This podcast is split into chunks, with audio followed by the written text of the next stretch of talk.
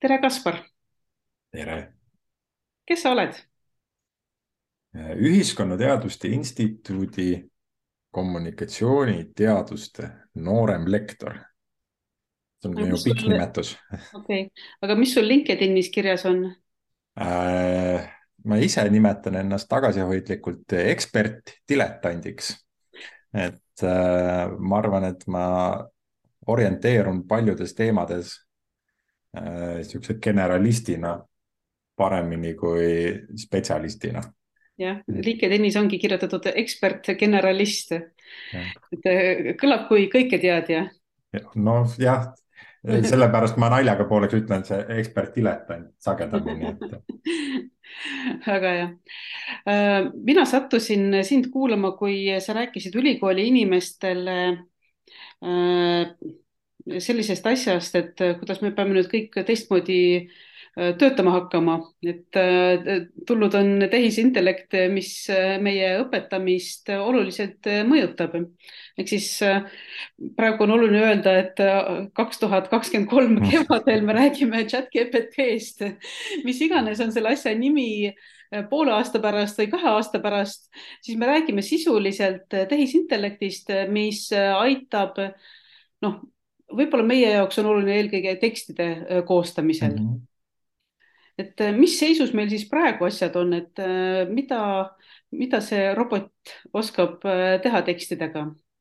et see on selles mõttes, see on väga hea küsimus, sellepärast et ma olen nüüd viimasel ajal jõudnud järeldusele, et kõik need ütleme juturobotid mis on vähegi niisuguse suurt nagu suuremate keelemudelite peal nagu chat GPT tõenäoliselt oskavad rohkem asju, kui me aimame või et kui ma sõnastan seda nagu teistpidi, et siis ma olen üsna kindel, et äh, paljudes äh, sfäärides on nende võimete piirid selle taga, et me pole taibanud küsida. et kui me oleks küsinud, siis me oleks teada saanud, aa, ta oskab seda ka sellepärast, et mida nagu võimekamaks need mudelid lähevad, seda rohkem nad üllatavad ka inimesi, kes neid ehitavad. seda rohkem nad ilmutavad mingeid võimeid järsku et äh, noh, ma kahtlustan, et äh, et ühesõnaga vastus sellele küsimusele kuue kuu pärast kindlasti on see, et nad oskavad palju rohkem asju, kui me aimame endiselt. ja võib-olla isegi rohkemaid asju, kui me aimame äh, tulevikus. aga praegu eelkõige siis need rakendused teevad, noh, chat GPT siis eelkõige teeb hästi seda, et kui sa söödad talle mingi teksti sisse et siis ta oskab teha selle tekstiga igasuguseid asju. et äh, noh, ma, ma mõtlen praegu, kui palju ma siin nagu ütleme, monoloogi või loengut hakkan pidama selle koha peal ja ma võin nagu rääkida, noh, kuidas minu meelest selle rakendusega nagu võiks suhestuda mm -hmm. ja kuidas teda panna tegema seda, mis me tahame, et ta teeks. aga et, et vaatame, kus suunas sa tahad minna praegu selle mhm. vestlusega mm. -hmm ja no praegune seis on siis see, et me ise ka täpselt ei oska seda veel kasutada, et noh, kes paremini, kes halvemini.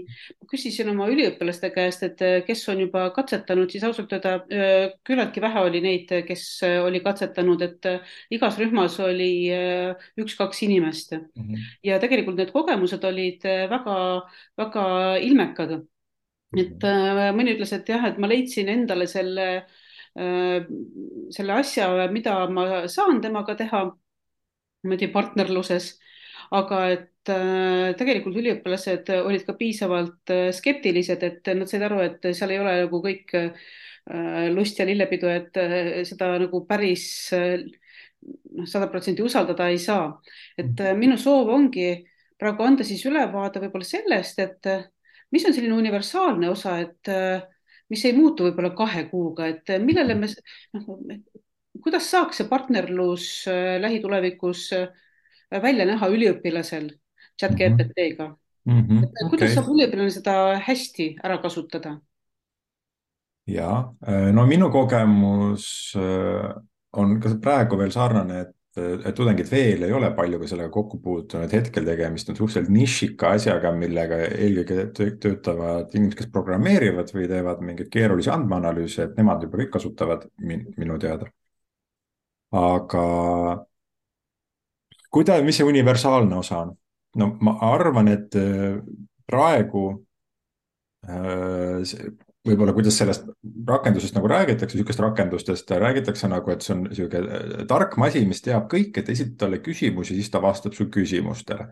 no et ma arvan, et, et kindlasti need rakendused oskavad vastata ka mõningatele küsimustele, noh, mingitele lihtsatele faktiküsimustele.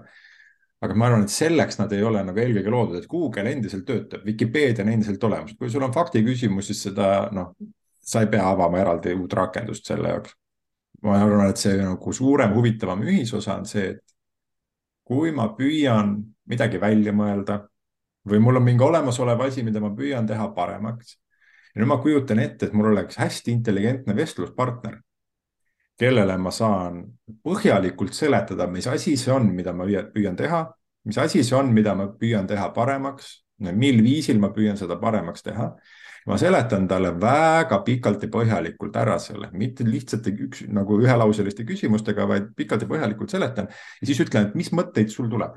no et kuidas sa teeksid paremaks, mida sa veel välja pakuks, kui sa peaksid nüüd kellele genereerima kümme ideed, no mida sa siis teeks, vaat siis me hakkame nägema, kuidas see rakendus teeb asju, noh, mille peale me oleks võib-olla ise tulnud nii kiiresti sa kirjutad mingit teksti, sa tunned nagu, et see tekst ei voola piisavalt hästi, sa söödad selle talle sisse, ütled, kuule, et mulle, mulle tundub, et see tekst ei ole nagu nii hea, ma saadan seda, näed, võib-olla see on mingi meil või mingi kokkuvõte millestki, et ma saadan selle sellistele inimestele, kes loevad seda, ma tahan, et neil lugedes tekiks nagu niisugune tunne selle teksti suhtes.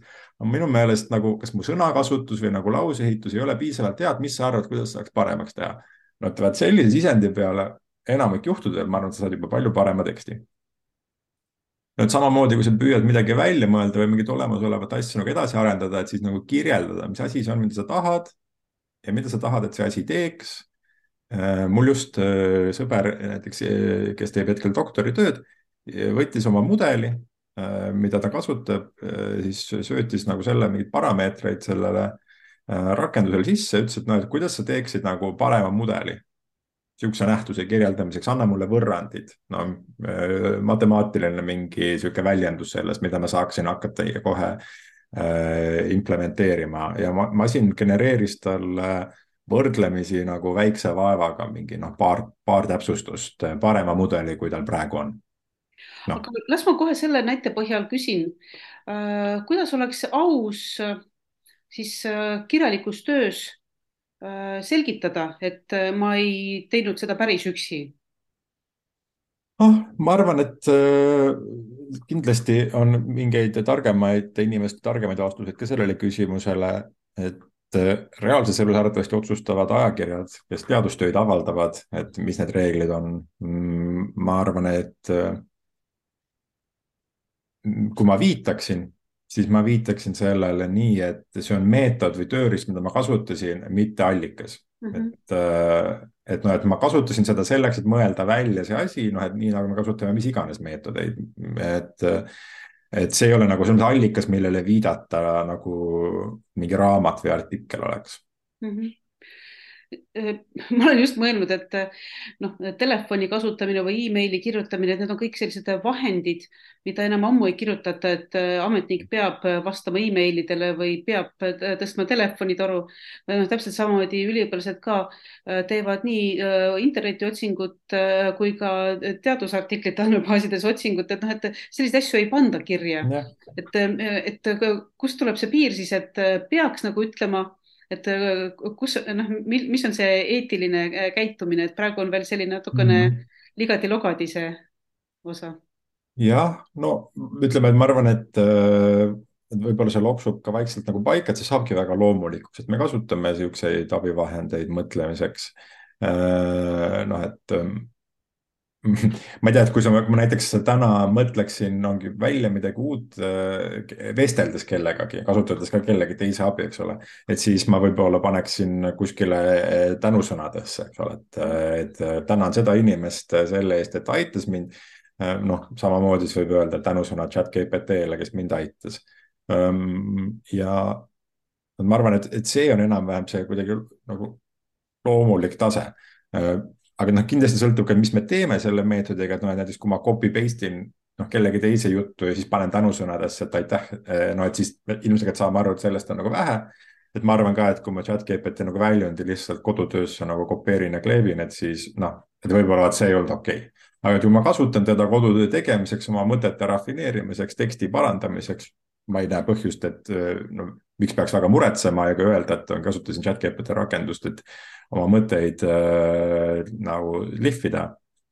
noh, milles probleem mm? -hmm nüüd õppejõudude seas mulle tundub, võib-olla on lihtsalt häälekamad äh, ka need inimesed, kes arvavad, et äh, see chat GPT ei ole üldse mingisugune probleem, et tuleb lihtsalt läbi vaadata, et, et mida me laseme siis üliõpilastel teha, et, et mille järgi me neid hindeid paneme, et noh, selge see, et kogu süsteem üles ehitada mingisugusele kontrollimisele ja et chat GPT-le mingisugune kontrollimehhanism veel juurde ehitada, et mingid üliõpilased tõid lasta läbi nagu nagu mingi plagiaadituvastusprogrammi, et noh, et see ei ole eriti mõistlik, et noh, et kas see ongi siis kõrgharidus? Jah, ma olen, ma olen selles mõttes sama meelt sinuga, et, et mina isiklikult arvan, et ülikoolis õppejõudude asi ei ole mängida pätti ja politseinikku. Mm.. et lõpuks, kui tudeng noh, esitab kellegi teise tööd enda tööna, et siis tema kaotus ju, et noh, et me, okei okay,, võib-olla kui me õpetaks äh, arstiteadlasi ja siis me ei saa, siis oleks nagu mingi küsimus, et noh, et kas me peaksime andma diplomi inimestele, kui me ei ole veendunud, nad päriselt teavad neid asju. üldiselt ma ütleks, et see on selle inimese oma vastutus, et äh, kui ta tahab äh, vähem teada saada, et igal juhul. noh, mina arvan, et õpetamises võiks seda kasutada. sellel on nagu kaks osa, et esimene osa on see, et noh, kindlasti me peakski tegema paremaid ülesandeid Äh, siukseid ülesandeid, kus ma ei saa lihtsalt lõigata ja kleepida nagu lihtsate lausetega küsitud vastust. et kui ma saan lahendada oma kodutöö ära nii, et ma esitan chat GPT-le kahelauselise küsimuse ja siis ma saan selle vastuse kätte, siis võib-olla see ei olnud väga mõistlik kodutöö. no et võib-olla oleks võinud seda kodutööd teha natukene teistmoodi või motiveerida kuidagi teistmoodi ähm,. aga, ja teine osa samas on nagu see, et ma arvan, et igasugune kodutöö noh, võiks stimuleerida mõtlemist, vaata, noh, et inimene võiks tahta, et oleks oluline, et inimene mõtleks, et ta saaks ära lahendatud selle. ja mina arvan, et kõige parem on see, kui me näeme chat GPT-s ka vahendit, mis saab treenida mõtlemist, sellepärast et kui ma tahan talle esitada seda, siis mina nimetan seda nagu promptiks, nagu internetis räägitakse. esitan programmile selle prompti, mille peale ma saan selle soovitud vastuse. Ma pean läbi mõtlema, mis asi see on, mida ma tahan, ma pean olema hästi selge oma mõtlemises, hästi nagu korrektne, siis ma pean väljendama seda selgelt, detailselt, põhjalikult, et saada seda, mida ma tahan. Ja kui ma ei saa seda, mida ma tahan, siis ma pean olema järjepidev, märkama, mis see erinevus on, miks ma ei saanud praegu seda vastust, mida ma otsisin. sõnastama oma soovi ümber, proovima uuesti. Ja noh, et selge läbimõtlemine loomingulisus, järjepidevus, ma arvan, need on kõik asjad, mida me tahaks iga kodutööga, eks ole, treenida.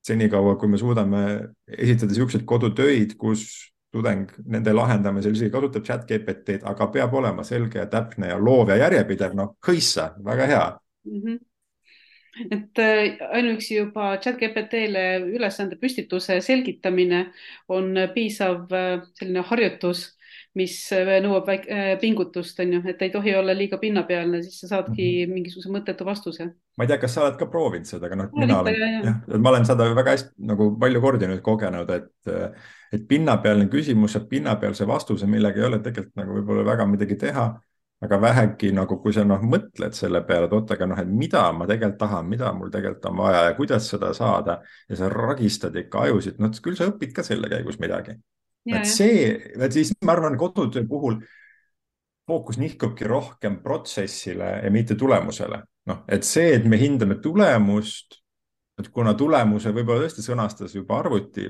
noh, et me võime öelda, et väga ilus tulemus, eks ole, aga mind palju rohkem hakkab huvitama see protsess, kuidas sa selleni jõudsid, refleksioon selle üle, et kui lihtne või raske oli sõnastada seda ülesannet talle, kui lihtne või raske oli saada seda väljundit, millist järjepidevust see nõudis sinult, kus sa pidid olema loominguline.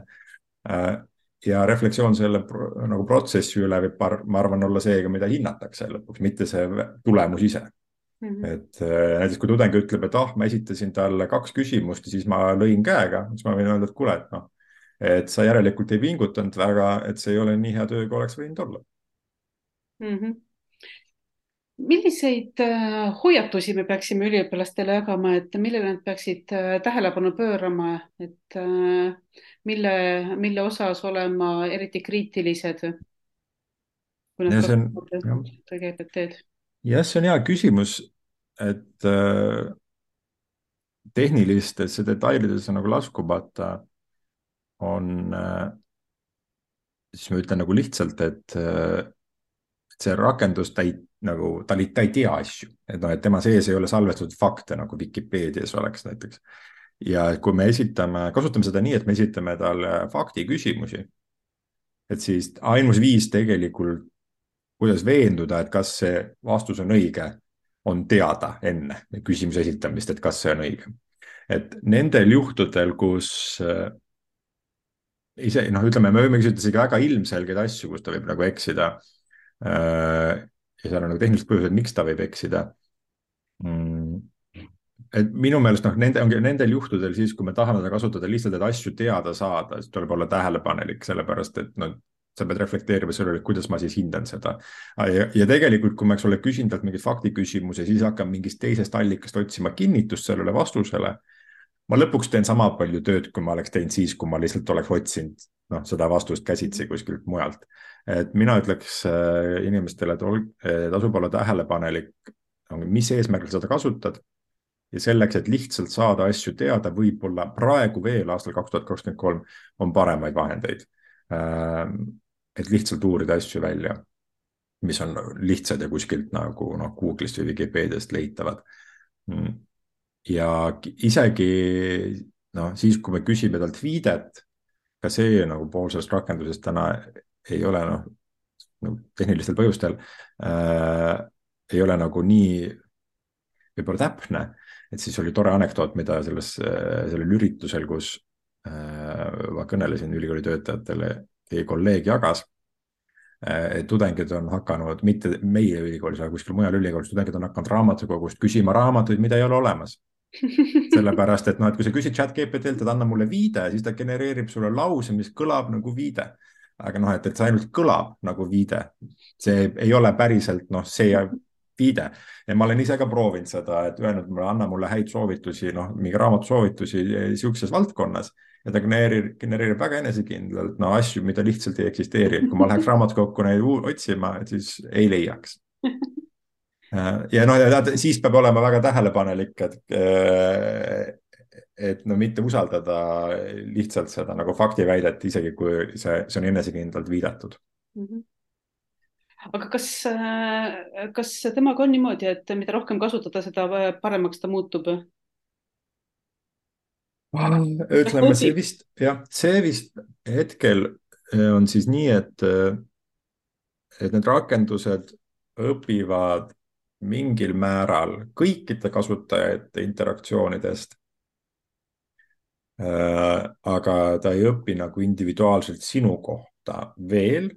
küll aga, kui sul on üks chati sessioon, et siis vähemalt GPT-4 no nii-öelda peab meeles, mida selles sessioonis on arutatud, ehk siis kui sa tahad õpetada ta välja mingit asja tegema, võib-olla sa laod talle isegi lehekülgede kaupa sisendit, mis on mõistlik, see on see viis, kuidas seda võiks enam-vähem kasutada, anda talle pikka ja põhjalikku sisendit et siis sa pead hoidma nagu selle sessiooni eraldi kuskil tab'is, mida ta ka praegu teeb, või kopeerima endale välja kuskil eraldi dokumenti selle sisendi, mida sa siis järgmine kord annad talle uuesti vajadusel.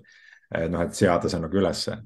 Ja tegelikult noh, niisugused edasijõudnud kasutajad nii teevadki, et neil on näiteks on, ütleme niisugune mingi lehekülje kahepikkune raamistus, mille nad esitavad sellele rakendusele, et umbes kujuta ette, et sa oled nüüd selline noh, programm, mil, mis on ehitatud sellisele eesmärgile, sulle antakse selline ülesanne nüüd ma tahan, et kui ma esitan sulle küsimusi, sa vastad neile sellisel viisil ja noh, ei vasta niimoodi, et äh, ja siis esitad kogu selle raamistuse ja alles siis hakkad temaga tegelikult nagu suhtlema. ma võin tuua konkreetsemaid näiteid ka, kui äh, see on vajalik või oluline. võib-olla kuulaja praegu, kuulaja jaoks see jääb väga abstraktseks. ja, ja muidugi räägi. et äh, et näiteks no üks nali on see, et et see rakendus ei ropenda. Tal on sisse kodeeritud, et ta ei tohi ropendada. ma just kuulsin, et keegi siiski suutis ta ropendama panna, aga selleks olid ka omad nipid. no just, siis inimesed, no ma lugesin äh, Redditist, et kuidas seda siis on tehtud, et, äh, et inimesed näiteks noh, ütlevad, et ma olen roppuste uurija. minu jaoks on väga oluline äh, saada teada, et kuidas masinad ropendavad ja mida nad peavad nagu ütleme, niisuguseks keskmiseks siis ropuks eneseväljenduseks ja minu kui roppuste uurija intellekti solvab sügavalt see, kui sa arvad, et ma ei ole võimeline tulema toime sellega, kui sa ropendad, ehk siis minu, minu jaoks solvavam on see, kui sa ei ropenda, kui see, kui sa ropendad. Ja siis masinal läheb natukene juhe kokku, siis ta sõimab su näo täis. et noh, et, et tegelikult kõike on võimalik saada, sõltub ainult, kuidas sa küsid, aga noh, et see näide minu arust demonstreerib seda loovust, mida oleks noh vaja. Et kui sa hakkad seda kasutama, et sa võidki talle öelda, et kujuta ette, et sa oled nüüd sihuke inimene või sa oled sihuke programm ja noh, et paned kõiki asju paika seal. näiteks äh, hästi huvitav näide on see, et kui ta teeb vigu, siis täna ta hullult vabandab ette ja taha, ei, oi palun vabandust ja ma järgmine kord püüan paremini ja need, see on mingi nagu valmis tekst, mida ta söödab välja alati. ja siis on hullult raske saada teda mitte vabandama. et kui sa ütled talle, et ära vabanda, siis ütle vabandust, noh ja sellest piirangust on no kuidagi väga raske mööda saada, siis erinevad kasutajad on näiteks noh, kirjeldab mingeid näiteid, kus mõnikord isegi on piisanud väga vähesest, et äh, näiteks, et kõrvalda üleliigne proosa oma vastustest. et, et siis selle peale miskipärast või noh, et vasta noh, kuni viie sõnaga või noh, et äh, vasta minimaalse tähtede, tähemärkide hulgaga ja siis, siis ta hakkab nagu kompaktsemaks võtma ja ei heieta nii palju et noh, see aitab ka muidu äh, saada nagu kompaktsemaid vastuseid. ja siis mingis mõttes noh, et äh, see on väga harjumatu olukord, ma arvan, kõigil inimestel, et me oleme harjunud arvutit kasutama niimoodi, et sul on noh, esitad talle käskluse, siis sa saad selle noh, mida sa tahtsid, aga need käsklused on nagu fikseeritud. isegi kui sa oled programmeerija, no et kes mõtleb välja, mis käsklusi ta annab, et see käib, noh, kindlasti kasutab suuremat loovust, aga see käib noh, teatud noh, etteaimatavates piirides ja nüüd me oleme olukorras, kus me kasutame arvutit niimoodi, et noh, et ma hakkan nagu välja mõtlema, et, mida ma üldse tahan ja noh, et kuidas seda saada, et mis see käsklus isegi oleks, et mingis mõttes me programmeerime, kasutades lihtsalt loomulikku keelt mm, -hmm. esitades noh, kõikvõimalikke käsklusi äh,. ja et see on väga ebatavaline, no et, et me keegi ei oska niimoodi arvutit kasutada, et me räägime temaga lihtsalt selleks, et vaadata, mis välja tuleb.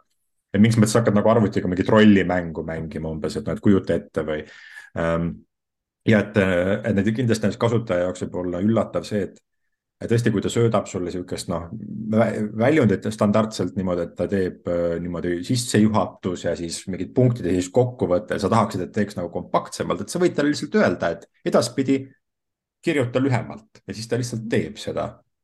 või et ta kirjutab midagi nagu valesti või sul annab sulle mingi vastuse mingile küsimusele, mis on nagu igav, siis sa võid lihtsalt öelda, et aga kirjuta huvitavamalt anna mulle huvitavamaid vastuseid ja siis ta lihtsalt teeb seda. see on väga nagu kummaline meelelaad kasutajana.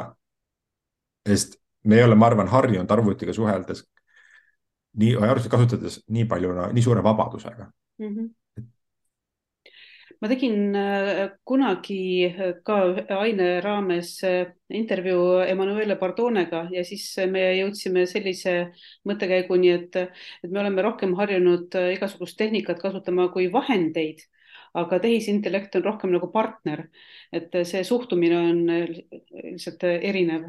jah, ja ma arvan, et see on hea raamistus sellepärast ka, et noh, et hetkel veel me suhtleme temaga teksti kaudu noh, me mhm. esitame, esitame nagu teksti, aga ei ole kaugel see hetk, kus me suhtleme temaga sisestades pilte, sisestades videot, saades väljundina pilte, saades väljundina videot, noh, pilte on ju võimalik täna saada ja ähm, ma usun, et see on aasta kuni kahe küsimus, kui mitte kiirem, et äh, sisuliselt meil on selline kasutajakogemus nagu filmis, ulmefilmis Her kus äh, sul on lihtsalt klapp kõrvas ja sa räägid ja siis sa saad arvutilt vastuseid ja see kõlabki nagu dialoog ja ütleme, et kui ma mõtlen, et ma lihtsalt arutlen mingite ideede üle või küsin nõu kelleltki, kes on väga nutikas, et siis seda on veel, ma arvan, lihtsam teha siis, kui me tõesti suuliselt räägime ja kõrvaga kuuleme, kui see, ei käi enam klaviatuuri vahendusel.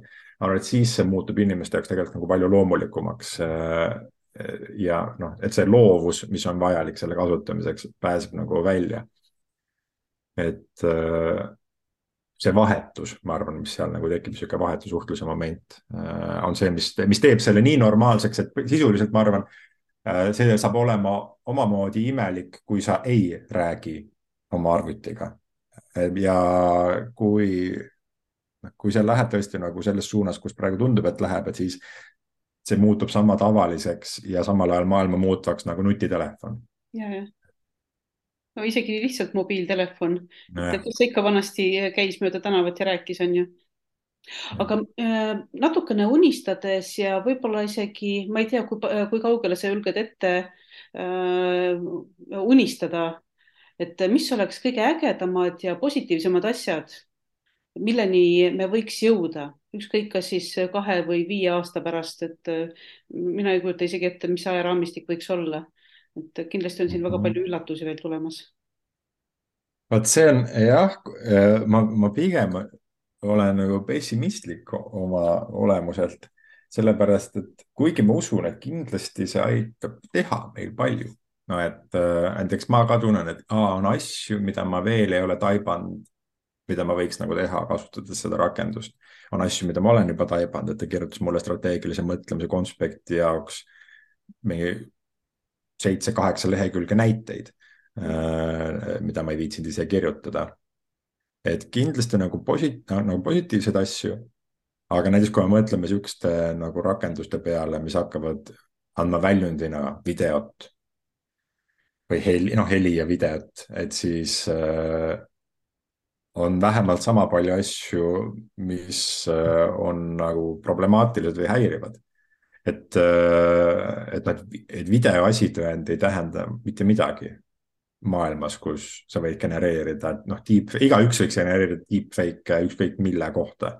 nüüd täna see on natukene sihuke ikkagi spetsialiseerumist nõudev nagu tegevusega, et ühel hetkel see ei ole nagu mingi probleem. ja no muidugi ütleme, et me teeme väga palju asju inimestena, eks ole.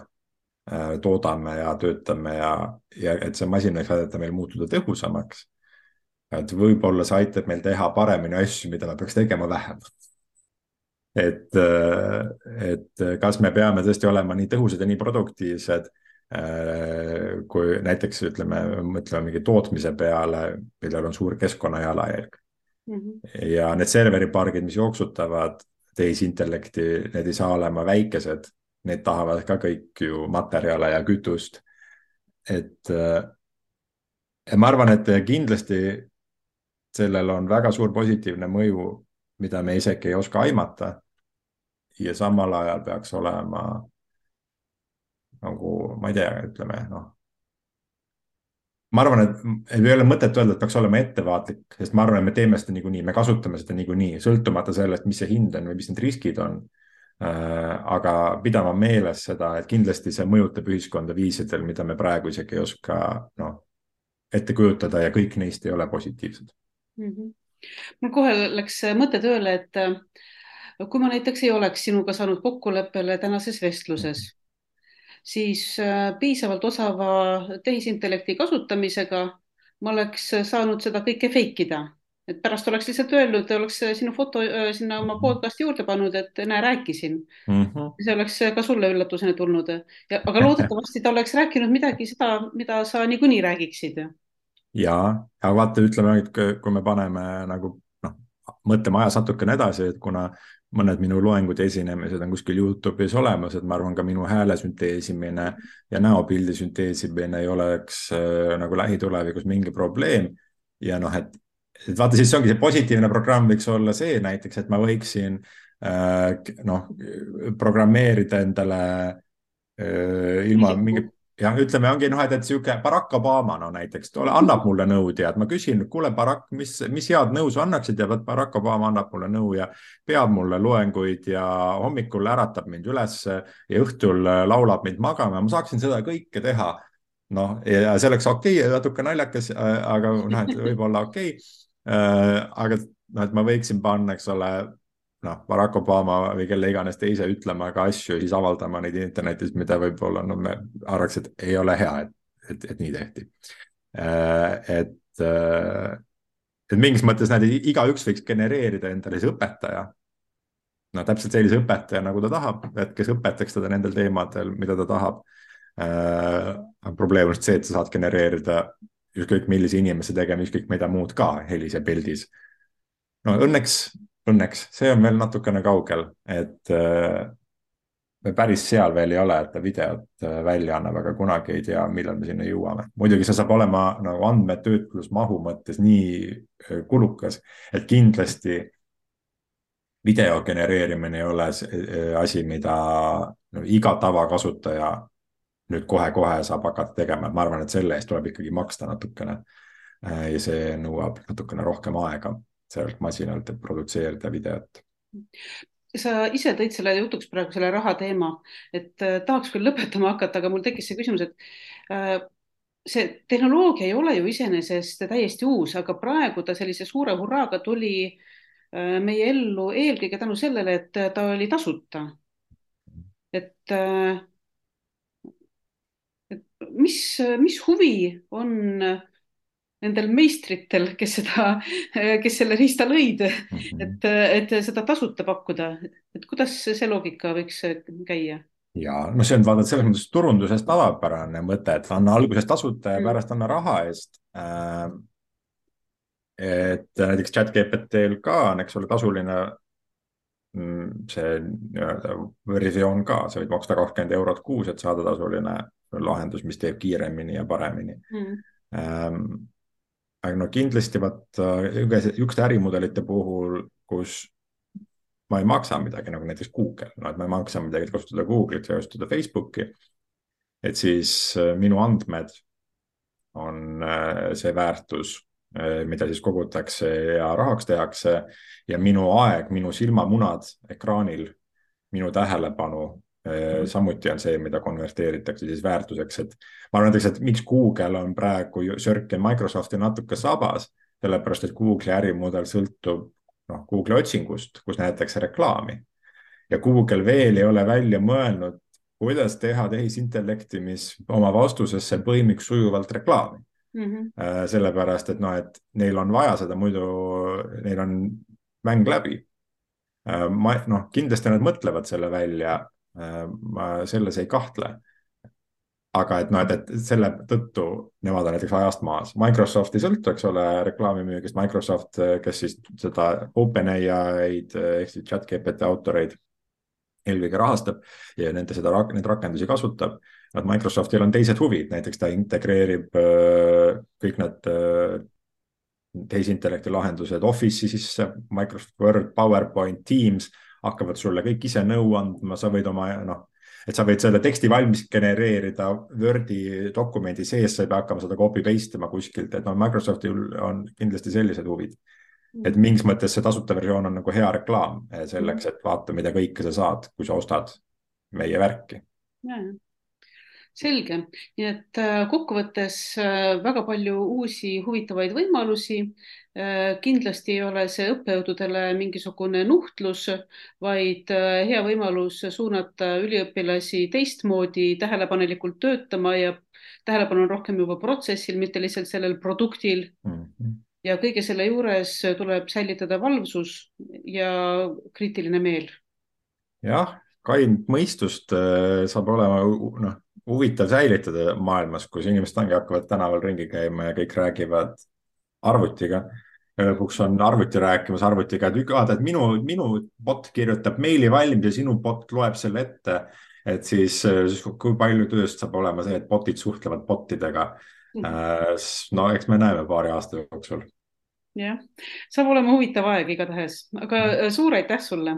ja aitäh kutsumast